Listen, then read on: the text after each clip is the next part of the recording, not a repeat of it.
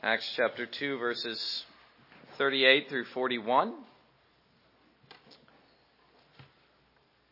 We ended last time with the words repent. Then Peter said to them, Repent. I'll just read the whole verse, though, this time. And in reality, the whole of the verse is included in the sermon. So, verses 38 through 41. The book of Acts, chapter 2, verses 38 through 41. Hear God's word. Then Peter said to them, Repent and let every one of you be baptized in the name of Jesus Christ for the remission of sins, and you shall receive the gift of the Holy Spirit. For the promise is to you and to your children, and to all who are afar off, as many as the Lord God, the Lord our God, will call. And with many other words, he testified and exhorted them, saying, Be saved from this perverse generation. Then those who gladly received his word were baptized, and that day about 3,000 souls were added to them. And let us pray together. Our Father in heaven, we thank you for the gift of your word as ever, and we acknowledge to you that we stand in need of it as these, well as these guilty uh, sinners stood in need of the word which was preached to them.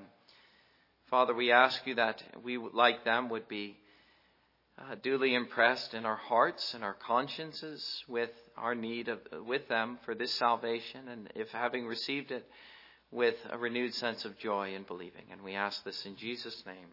Amen. Well, last time we saw Peter, Peter's sermon, his Pentecost sermon, which uh, you, you could debate where it actually ends. You could say it ends at verse 36 and then they respond. Or you could say it, it really goes uh, to the end of, um, of verse 39. At any rate, uh, we considered the bulk of that sermon and we began to consider uh, not just their response, what shall we do, but then his response to their response, we, simply with the word repent. But now I want to complete that picture. Uh, Peter's response to them, and then we'll see, in addition to that, their response to his response. Now, looking first, is the first point to the word repent, which we briefly considered last time, but here uh, I wish to give it a fuller treatment.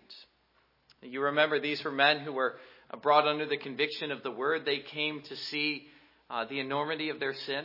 Many of these men, uh, having played a part in the crucifixion of Jesus, something we read throughout the Gospels, they were conspiring uh, for, for his death, and, and eventually uh, they succeeded. And now some of those men, those very men, were present, and they were cut to the heart as a result of Peter's preaching. They cry out, What shall we do? As though to say, now is there anything to do? Are we now past hope? Peter, do you preach this to us simply to torment us? Well, repent. Here is a hopeful word for guilty, bruised consciences. In other words, he was now offering them hope. Peter here assured them there was something they could do. They could, uh, as the prophets had preached throughout all the scriptures, Peter now standing alongside them, they could repent. That is to say, they could turn and be saved from their sin. Still, that was the summons of the gospel. Not just the prophets, but John and Jesus before him, even as they had said. Here, Jesus was preaching to men who were ready to part with their sins. And yet, you realize, I hope, why this message is so crucial, why it is so often the first word that leaves the lip of the prophet or the preacher whether, the, whether John, Jesus, or Peter, or the prophets. It's because sin is the great thing that stands in the way. It's the thing that keeps man far from the kingdom of God. We sinners hold our sins so dearly. We would rather go to hell than part with our sin. But the message of Peter and the message that I would preach along with him is that no sooner than a man does so, that is, part with his sin, does he find in God a willing and merciful Savior. He finds that the gates of heaven are open to him mercifully and graciously, though he deserves none of it. The great need, the great requirement is that the sinner be willing to part with his sin, repent, Peter preaches. And what is repentance? That really is the great question here, which we did not have time to consider last time, but which we do here. Is there any question more important? Again, so commonly the refrain of the preachers of the Bible, of the Bible, what is meant by it? Do you know what repentance means? Do you know it as a practical matter? It's helpful here to consider this question in light of the sermon Peter just preached to these men, as well as in light of the condition of these very men to whom he had preached and told to repent. Repentance, we might see, uh, consists primarily in, uh, in two things. First, repentance is a turning away from sin, first of all. That's the first great thing. And so, it's a change of heart or it's a change of the mind and the life. It's the setting out, if you will, on a new course.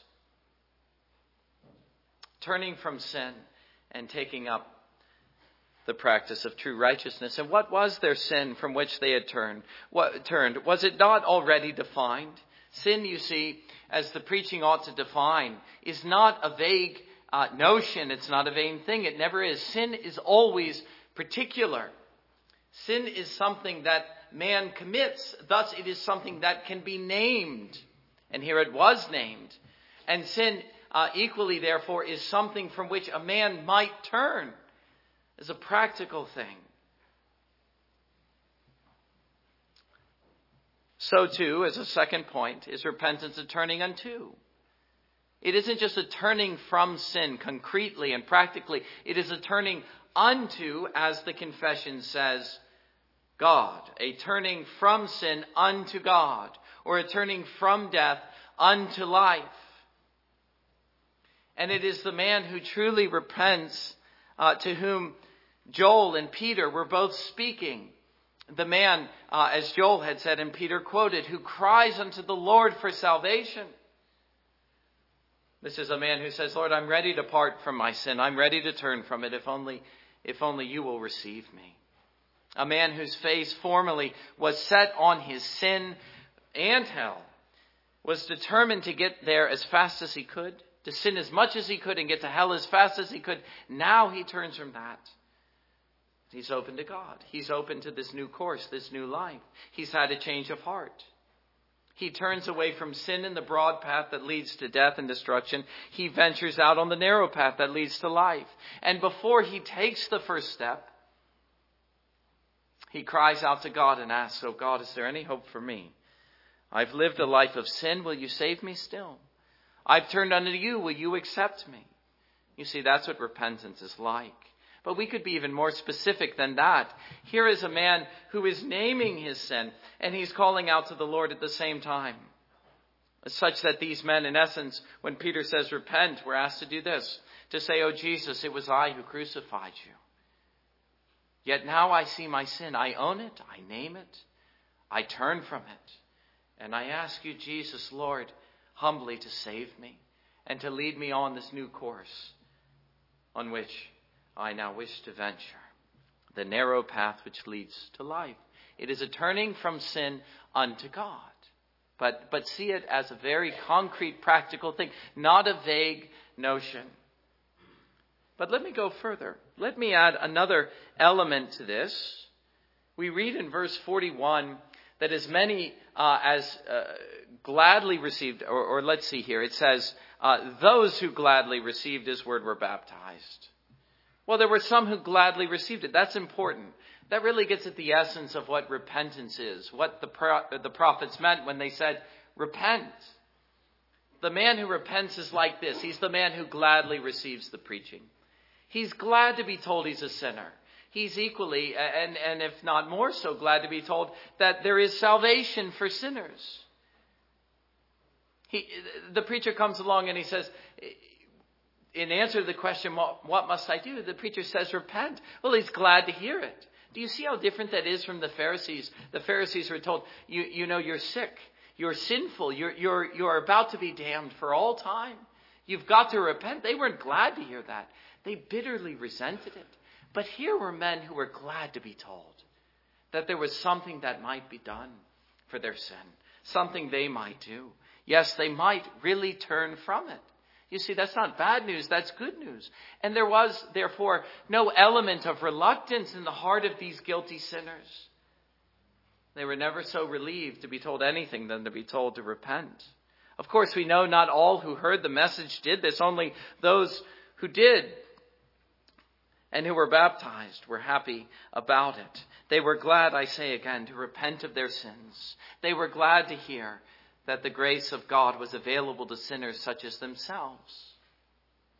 And so I would say, as a kind of axiom, if there isn't the element of glad, this element of gladness, then there's no repentance. A man who is reluctant and unsure really hasn't repented at all. But the man who is glad is the man who's repented. That's repentance. It's a turning from sin unto God. It's a setting out gladly on a new course. And how wonderful, let us see, to read that these men, these very men, did so on that day, that these of all people repented of their sin.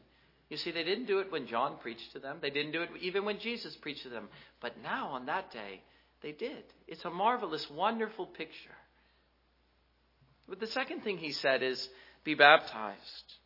Repent and be baptized, all of you, in the name of Jesus, and you will receive the gift of the Spirit, he says. Let us notice, first of all, that repent or baptism here is connected with repentance. It doesn't stand on its own. It is part of that same message. If you go back to John, you find the same thing. He was preaching the message of repentance in the context of baptism. And it was a baptism for repentance, so it was here. What is baptism then? Well, baptism is like this it's a visible token. It was for them especially, but for us as well, an outward pledge of our repentance. If you're really to repent, you have to repent with your life. You don't just mutter a couple quiet words in your closet. A real repentance is something visible, it's something outward, it's something for the world to see. Do you see how fitting, especially? It's always fitting, but especially for these Jews who had rejected Christ publicly. Now they should come under the rite of baptism and show that they were setting out on a new course. They were submitting to something that they had rejected. They were submitting in particular now to the name of Jesus. That's the key. Be baptized in the name of Jesus. And who is Jesus? Well, Jesus is the Lord. Jesus is the Lord, not only whom they had crucified, but whom the Lord raised up and declared to be the Son of God with power. He's the Lord to whom men must call. He's the Lord, uh, if, if they are to be saved. He's the Lord who pours out a spirit now on the church. He's the one who promised that he would build, build the church. Be baptized. How? In the name of Jesus such that a man who is baptized now has identified with Jesus. He's saying, I'm now a Christian. Whatever I was before, I'm now a Christian. I belong to Jesus. I've now come under his authority, uh, totally and completely. I'm one of his disciples. I've confessed him as Lord openly and publicly. Whoever calls upon the Lord, the name of the Lord will be saved, and that name is Jesus. And I've called upon him. I've thrown my lot in with Jesus as he threw in his lot with mine.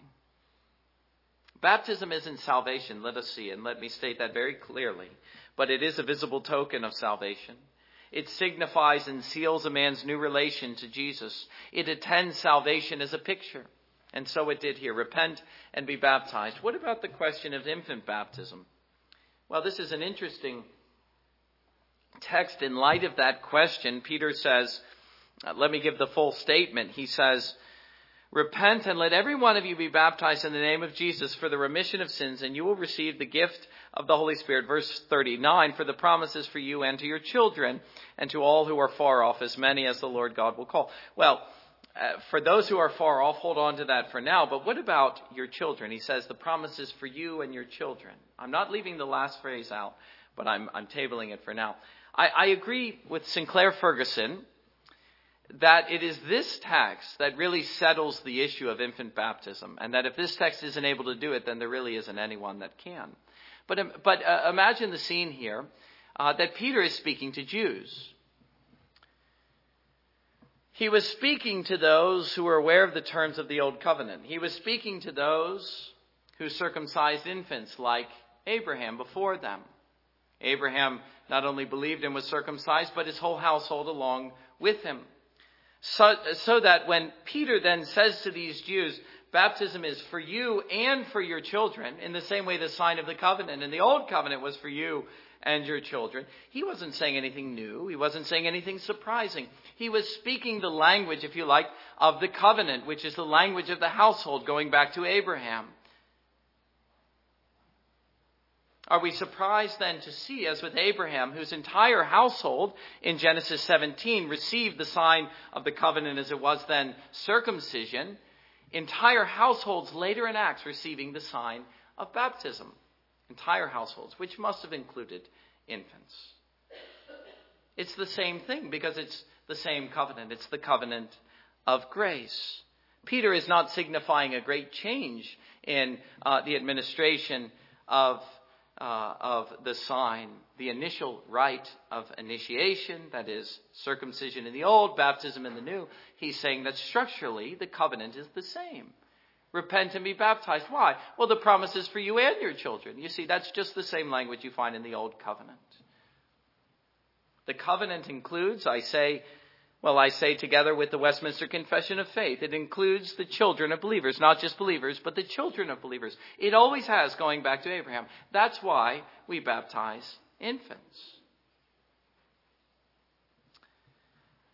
But what does he say beyond that now as a third point? First, repent. Second, be baptized. Third, he says, to those who do, you will receive this double gift of God. You will receive the forgiveness of sins and the gift of the Spirit. Let us deal with each in turn. Here is where we really get at the essence of the new covenant. You will receive the forgiveness of sins. And is that not what they needed most? Is that not what they longed for most? Their hearts being cut, uh, or, or, they were cut to the heart, Peter, uh, Luke says, as a result of Peter's preaching. The thing they wanted to know most is, is there any forgiveness for me? To know that God, despite the enormity of their crime, would forgive them nonetheless and hold their, their sins against them no more. And did they not realize that though it was they who were, were responsible for Christ's crucifixion, that the cross was at the same time the very fount of forgiveness, even for them and for all? Oh, they looked on him whom they had crucified and they mourned. And yet they needed Peter to tell them that what God was doing was making way for their pardon. He was imputing their sin to Christ so that in him they might become the righteousness of God. Here was good news indeed. God will pardon your sin, Peter says. He'll save you if you cry unto him. How so? By nailing your sin to the cross. By putting an end to it there. You see, for as bad as their sin was, and ours along with them, God won't punish. He won't punish any sin twice. If he punished it at the cross, it's dealt with. God will forgive it now. He'll forgive it. He'll put it away from you and him forever. Oh, forgiveness is costly. Let us see that as well. Even for God. It cost him the blood of his own dear son come in the flesh. But having paid the cost, God is able to ransom guilty sinners to himself. Yes, there is forgiveness in the blood of Jesus, even if that blood came at the hand of sinners even they might experience the gift of remission if they but call upon him. Repent and be baptized in his name. Repent and be baptized in the name of Jesus for the remission of sins. But you see, he also says you'll receive the gift of the Spirit, and you shall receive the gift of the Holy Spirit. What's the gift here? Well, the gift isn't the gifts. That isn't the point. He isn't saying, you'll speak in tongues, you'll prophesy, or anything like that. He's saying the gift you'll receive is the Spirit Himself. The Spirit is the gift. In other words, you'll receive along with us baptism in the Holy Spirit. And that's what Paul speaks of later on in 1 Corinthians chapter 12 verse 13. He says, for by one Spirit we were all baptized into one body, whether Jews or Greeks, whether slaves or free, and all have been made to drink into one Spirit. That's the point here. Or, or Romans chapter 8 verses 9 through 11. When Paul says, but you are not in the flesh, but in the Spirit, if indeed the Spirit of God dwells in you. Now, if anyone is not of the Spirit of Christ, he's not his. And if Christ is in you, the body is dead because of sin, but the Spirit is life because of righteousness. But if the Spirit of him who who raised Jesus from the dead dwells in you. He who raised Christ from the dead will also give life to your mortal bodies through his Spirit who dwells in you. Eh, do, do you realize what Peter is saying and what Paul is saying? Uh, both men are saying that the gift is the Spirit Himself, the Spirit dwelling in the believer, even Christ Himself by the Spirit coming to dwell in you. Now, Peter is saying that is something that isn't true of you yet, but it will be. It will be true of you just as soon as you're converted, just as soon as you become a Christian. A Christian is a man who's full of the Spirit. That's what he is. He's a man who's been indwelt by the Holy Spirit. Just as soon as you repent of your sin, just as soon as you confess your faith in baptism in the name of Jesus, you will receive the gift of the Spirit. You will be baptized with the Spirit. We could be even more specific, along with Paul in later uh, in later sermon, uh, later epistles. Rather, the gift of the Spirit is what gives us a new nature and a new heart. A Christian is someone who's not natural but spiritual. That is to say, he has the very nature of the Holy Spirit in him. He's no longer guided by the flesh, but he's guided by the Spirit. He's led by the Spirit, the Holy Spirit. When we look at it like this, what we really see Peter saying is that the promise of Jeremiah 31 has been fulfilled, as the writer to the Hebrews says as well in Hebrews chapter 8. The two great promises of the new covenant is that I will blot out their transgressions and I will remember them no more. There is, in the name of Jesus, the remission of sins, but there's more. There is also the promise of a new nature. I'll write my law on their hearts. Those hard hearts, I'll make them soft. I'll make them hearts of flesh. And they'll be given a new nature. Who is the author of the new nature? Who is the one who writes the law in the heart? It's the Holy Spirit. That's what the gift of the Spirit is. And it comes along with the gift of forgiveness. Here is a gift, Peter says, a double gift the gift of pardon, the gift of a new nature by the Spirit, that isn't only for the apostles. You see, that was the danger here to think, look how the Spirit came upon these men, imagining some parallel with uh, the Old Covenant, the Spirit coming upon the prophets. No, Peter is saying the same gift is for you, and it's for all Christians. And it is on this basis that the church will be formed and the church will be built. Spirit spirit filled believers. This is the gift of the exalted Christ upon all who call upon his name. Let us also see the free offer of the gospel as, the, as a fourth point. It's for all.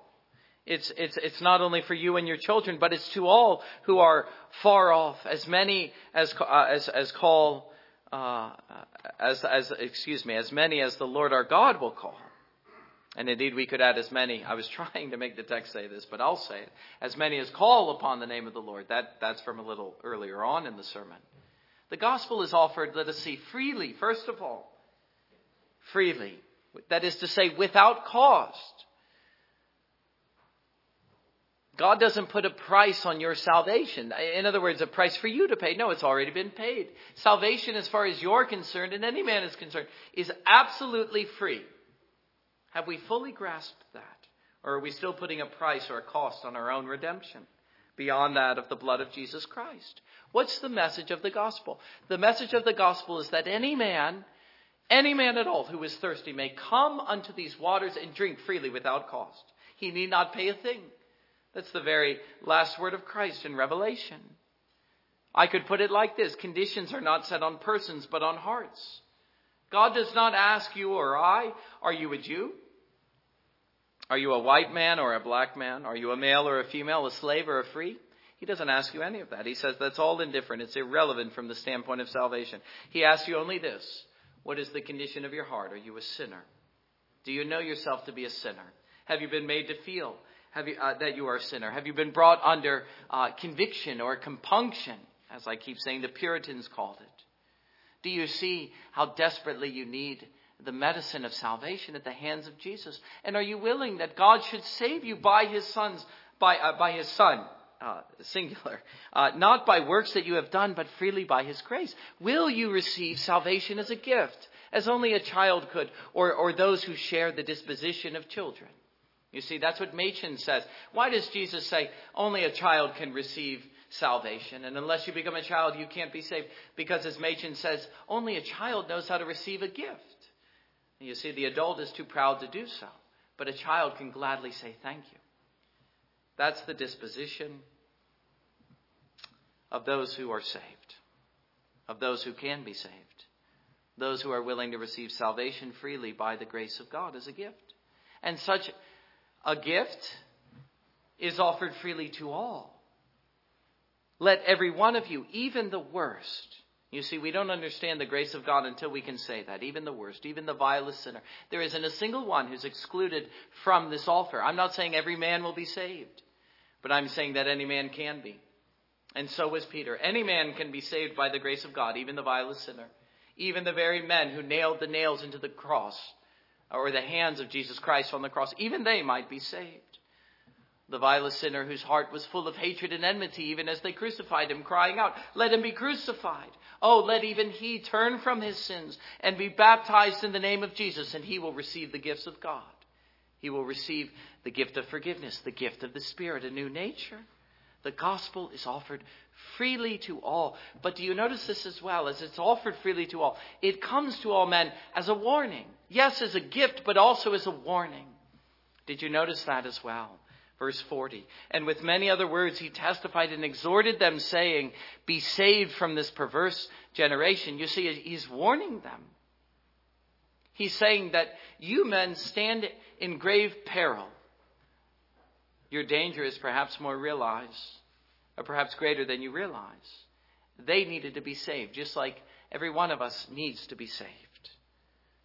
In other words, today is the day of salvation. Today is the day you need to turn. We don't know if we'll have it tomorrow. Today, uh, today we eat and drink. Tomorrow we may be in hell. Today, turn, he says. That's the message of the gospel. Save yourselves before it's too late. That's what Peter preached. That's what I'm preaching. And if you heed it not, if you hear the glad tidings and refuse to be saved, then I must warn you. Then this free offer must come in the, in the form of a warning. You any who are here who refuse to be saved, you stand even now in danger of the fires of hell. Save yourself, Peter says. Save yourself, I say, from this wicked and perverse generation before it's too late. In the days of the apostles, they could say this with special effect. They could speak of this perverse generation, for that wicked generation had just crucified the Lord Jesus himself. And yet I see no difficulty in speaking with the same urgency today. Save yourself from this perverse generation. I say it with the same urgency that Peter did. Offering this gospel by way of warning. For the good news of the gospel is not that men are saved, let us see, but that they can be. Freely without cost, if they but come to the waters and drink, they shall be saved. Yes, but as things stand, even today, man is very wicked. The generation in which we live is as wicked as any. Do you have any difficulty in seeing that? And if man is to be saved, he must be saved from it. Jesus didn't come into the world, nor did he die on the cross uh, to, to give license to sin. He came to save men from it, to deliver them out of it, not just to pardon them, but to set them on a new course. A man, if he is to be saved, if you like, must leave the world in order to come to God. Again, back to the message of repentance. He's got to be saved from or out of this perverse generation, or else he can't be saved. He can't stay where he is or stand where he is. But you see, those who feel and those who know the wickedness of this day are glad to hear it, just as they were in Peter's day. There was never a better message uh, or more welcome message than that the gospel should be preached in this way. You, as things stand, you stand in the midst of a wicked generation, but God is saying you might be saved from it. In other words, there's something better that God is offering for you. Not that you should perish along with the world, but that you should be delivered out of it even now. That man might be saved from it all. Taken out of this world, given over to such wickedness and standing under God's condemnation and placed into something better altogether which tells us in the fifth place the nature of this salvation. It's a salvation from the world. It's a salvation out of it. A deliverance. That's what every man needs, whether he realizes it or not. And if he doesn't realize it, then he's going to perish along with the world. Man needs to be saved from the world. And that's how the gospel comes to us. It meets us in our need. It meets us in our peril and our danger. And what it does to us is it delivers us. It takes us out of the world and it takes the world out of us. So also we could say the nature of this salvation is being saved into. Not just being delivered out of, but being saved into. A man is brought out of a state of condemnation and judgment into a state of salvation. That's where he's placed. He's placed into Christ. A Christian is a man who's in Christ. But this reality is not theoretical, it's concrete. Or it's not abstract, it's concrete, it's practical. It has practical consequences for his life and his standing in this world. No more, he finds, if he is saved indeed, will the world befriend him, nor he the world. He stands in a new, strained relation to the world. And Jesus says, As the world hated me, so it will hate you. That's what a disciple is like. That's what he's bound to experience. He's no longer on easy t- terms with the world. But, but, but even beyond that, his allegiance radically has changed from the moment he becomes a Christian. No more does he throw in his lot with the world. No more does he listen to the world or take uh, orders from the world. His allegiance is now with Christ, and as a result of this, as the sixth point, we find uh, the formation of the church. Verse 41. Then those who gladly received his word were baptized, and that day about 3,000 souls were added to them. I've wondered about this. I, I, said as the title, the church is formed, and now I'm saying the church was founded as, as my sixth point. Well, well, even now I'm, I'm questioning this out loud because really, if I'm to be fair to Peter, what, what he actually says, uh, what, or Luke, uh, what Luke actually says is that they were added, as though to say, you know, the church already existed. It existed in seed form. There were these 120 persons. But the amazing thing now that happened um, was that as a result of Peter's preaching, uh, this, this 120 became thousands. Uh, just like that, as a result of one sermon. Now, uh, if you prefer, rather than saying she was founded, though perhaps we could say, I think there's, there's warrant in saying on Pentecost the church was founded. Uh, but we could say, at the very least, she took on a new glorious form, full of the Spirit and now full of people. They were added. Many, many were added on that day. To what? To, to the church. They came out of the world and into the church. That's the point. They took on a separate, distinct existence. And when we think about the question that I've been asking throughout these sermons, what is the church? In many ways, that's the crucial aspect of the life of the church. What is the church? It is something which is separate, something which is holy, something that is radically distinct from the world. And do you see here how she multiplied? This was not a matter of man. Peter didn't do this. Anyone who's read the Gospels is well acquainted with Peter's weakness. This was the work and the will of God Himself brought to pass. It was His will that many should be saved and brought into the church effectually by the power of the Spirit through the preaching, convert, converting guilty sinners. And that remains His will today. That wasn't just God's will on Pentecost. It is still the will of God that men should turn from their sins be baptized in the name of Jesus, and brought into the church.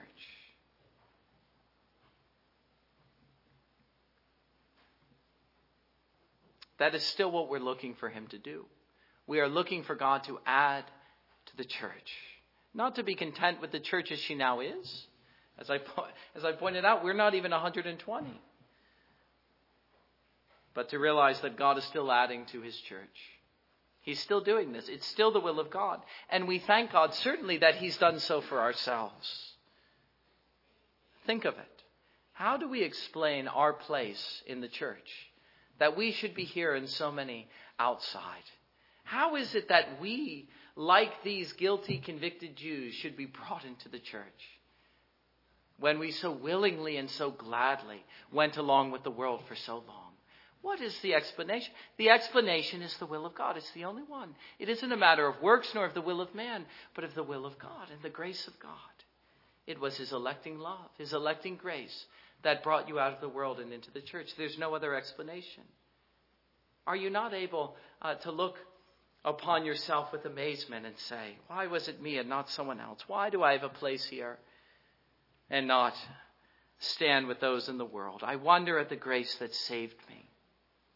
But what you see here and what Acts makes unmistakably clear to us is that salvation is seen as men coming into the church, being added to the number of believers, joining her ranks.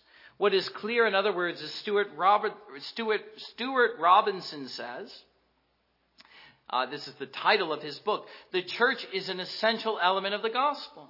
I wonder if we're accustomed to thinking in those terms. We tend to think of salvation, then the church. Have we ever thought of the church as an aspect of salvation, as an aspect of the gospel itself? What we see here is that this is what salvation means. For a man to be saved is for him to be added to the church. The two things go together of necessity. Here we read of men who formerly hated Jesus and wanted him dead. Now, following him, they were disciples. And you can't be a disciple on your own. To be, a, to be a disciple is to be enrolled in Christ's school. It's to be one of his pupils. And that's what the church is. This church is the school of Christ, in which his pupils or his disciples are enrolled, and they are constantly learning of Christ. The church is where he gathers us and teaches us and protects us. Nowhere in the New Testament do we read of a Christian outside of the church, the company of believers. No, salvation always meant in the New Testament being added to the church. And yet, I think we can say fairly and accurately that things today are not what they were then. Today, you have many who claim to be Christians who are not members of a church. A man says, I'm a believer of Jesus. Uh, and perhaps he was, uh, I've actually, I've actually heard of this happening. He was uh, baptized in his tub by his brother-in-law or something like that. And he says, I'm a Christian now. But that ignores, beloved, what true faith in Jesus involves and requires. It requires an identification with Jesus and all who are His. It requires not only confessing Christ as Lord, but being baptized in His name. And what is baptism? It's a man's entrance into the church.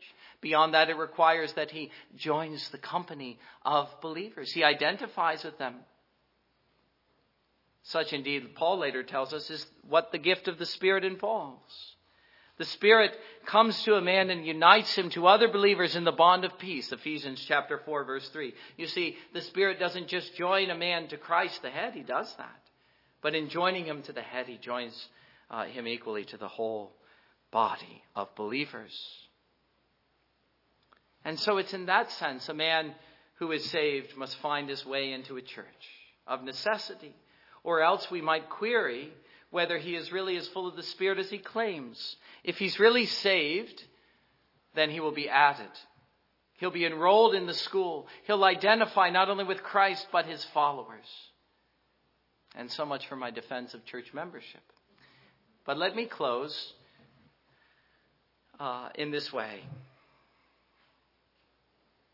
Based upon what has been said, we are prepared to define the essential elements of the gospel, and there are three. The first is, and, and I'm taking uh, the whole here of Peter's sermon, the authoritative witness to the life and ministry of Jesus Christ. That's the first point. That's the first essential element of the gospel. The apostles were eyewitnesses of his majesty and his ministry. So too they appealed to the witness of the Old Testament scriptures. And so we had two authoritative witnesses we have the witness of the apostles and we have the witnesses of the prophets. And later on in Ephesians chapter 2, the apostle Paul says the church is founded upon the prophets and the apostles. It's in that sense that I'm saying that the gospel depends upon those two witnesses even today. To preach and to believe the gospel of Jesus Christ is to accept the testimony of these two witnesses, the testimony of the, the apostles and the prophets as found in the Old and New Testaments. It is not, in other words, to accept the testimony of man. There isn't a single man who is capable today of testifying to Jesus apart from these scriptures. But we find even the apostles who were able to do so, even they did not do so apart from the testimony of the Old Testament scriptures. An authoritative witness to the life and ministry of Jesus Christ, number one. Number two, a pointed application or appeal to the hearer directly based upon these truths. In other words, Peter doesn't leave the gospel hanging in the air. He doesn't say, Well, you know, I presented Christ now and I leave it to the Spirit to convict your hearts. There's a lot of preaching today that passes as preaching that does that. But I'm, well, I find myself directly at odds with such teaching. No, Peter told men plainly what they must do to be saved, having told them of their sin and of the Savior. In other words, Peter believed in application, pointed uh, applications di- directed directly to the hearer. But we must also see in closing, as a third point, the explicit connection between soteriology and ecclesiology. That is, between salvation and the church. What does Jesus Christ do, having gone to the Father? And having received the fullness of the Spirit, he pours it out upon the church. He builds the church. That's the work he takes up now, the work of building the church. You see, that's the work of Christ. That's what he's doing now. And that, too, we discover here in the preaching of Peter, plays a part in the authentic preaching of the gospel. That's why you can't just hold an evangelistic rally and leave things there. You've got to call men into the church. It's no wonder that the confession says, and I agree with the confession, that outside of the church there's no ordinary possibility of salvation. They're not stating things in an absolute way. Of course, there are exceptions, I'll grant that. But ordinarily, there's no possibility of salvation outside of the church. Or did, did you ever know what Calvin said and, and, Augustine said before him? If the church is our father, or excuse me, uh, if God is our father, the church is our mother. Are we comfortable with that language, or do we say, you know, that's Roman Catholic? I, am not comfortable with that language. Well, I'm telling you, that's Calvin. That's John Calvin. If God is our Father, the church is our mother. But you see, that kind of language is inevitable. And it is very natural given the account that we read in Acts chapter 2 of the mighty preaching of Peter and what happened as a consequence. What it was indeed that he was calling men to. Having repented from their sins, he was calling them into the church. How can we read this account in Acts chapter 2 and not appreciate the importance of the church? It's impossible. What happened to these men is that they were baptized and added to the church, having repented at the preaching of Peter. And what these first gathering uh, gathering of believers did. We will see next in verses uh, 42 through 47, we'll see a kind of paradigm for the church. But for now, let us see that saving ourselves from this perverse generation, verse 40, will invariably lead us in one, ge- uh, one direction, namely into the presence and the company of believers in the church. And if you were to ask, what is our reason and what is our warrant for gathering as we do week by week? Here is your answer. It is found in Acts chapter 2. Amen. And let us stand together now and sing praise to God. Uh, this is a new hymn.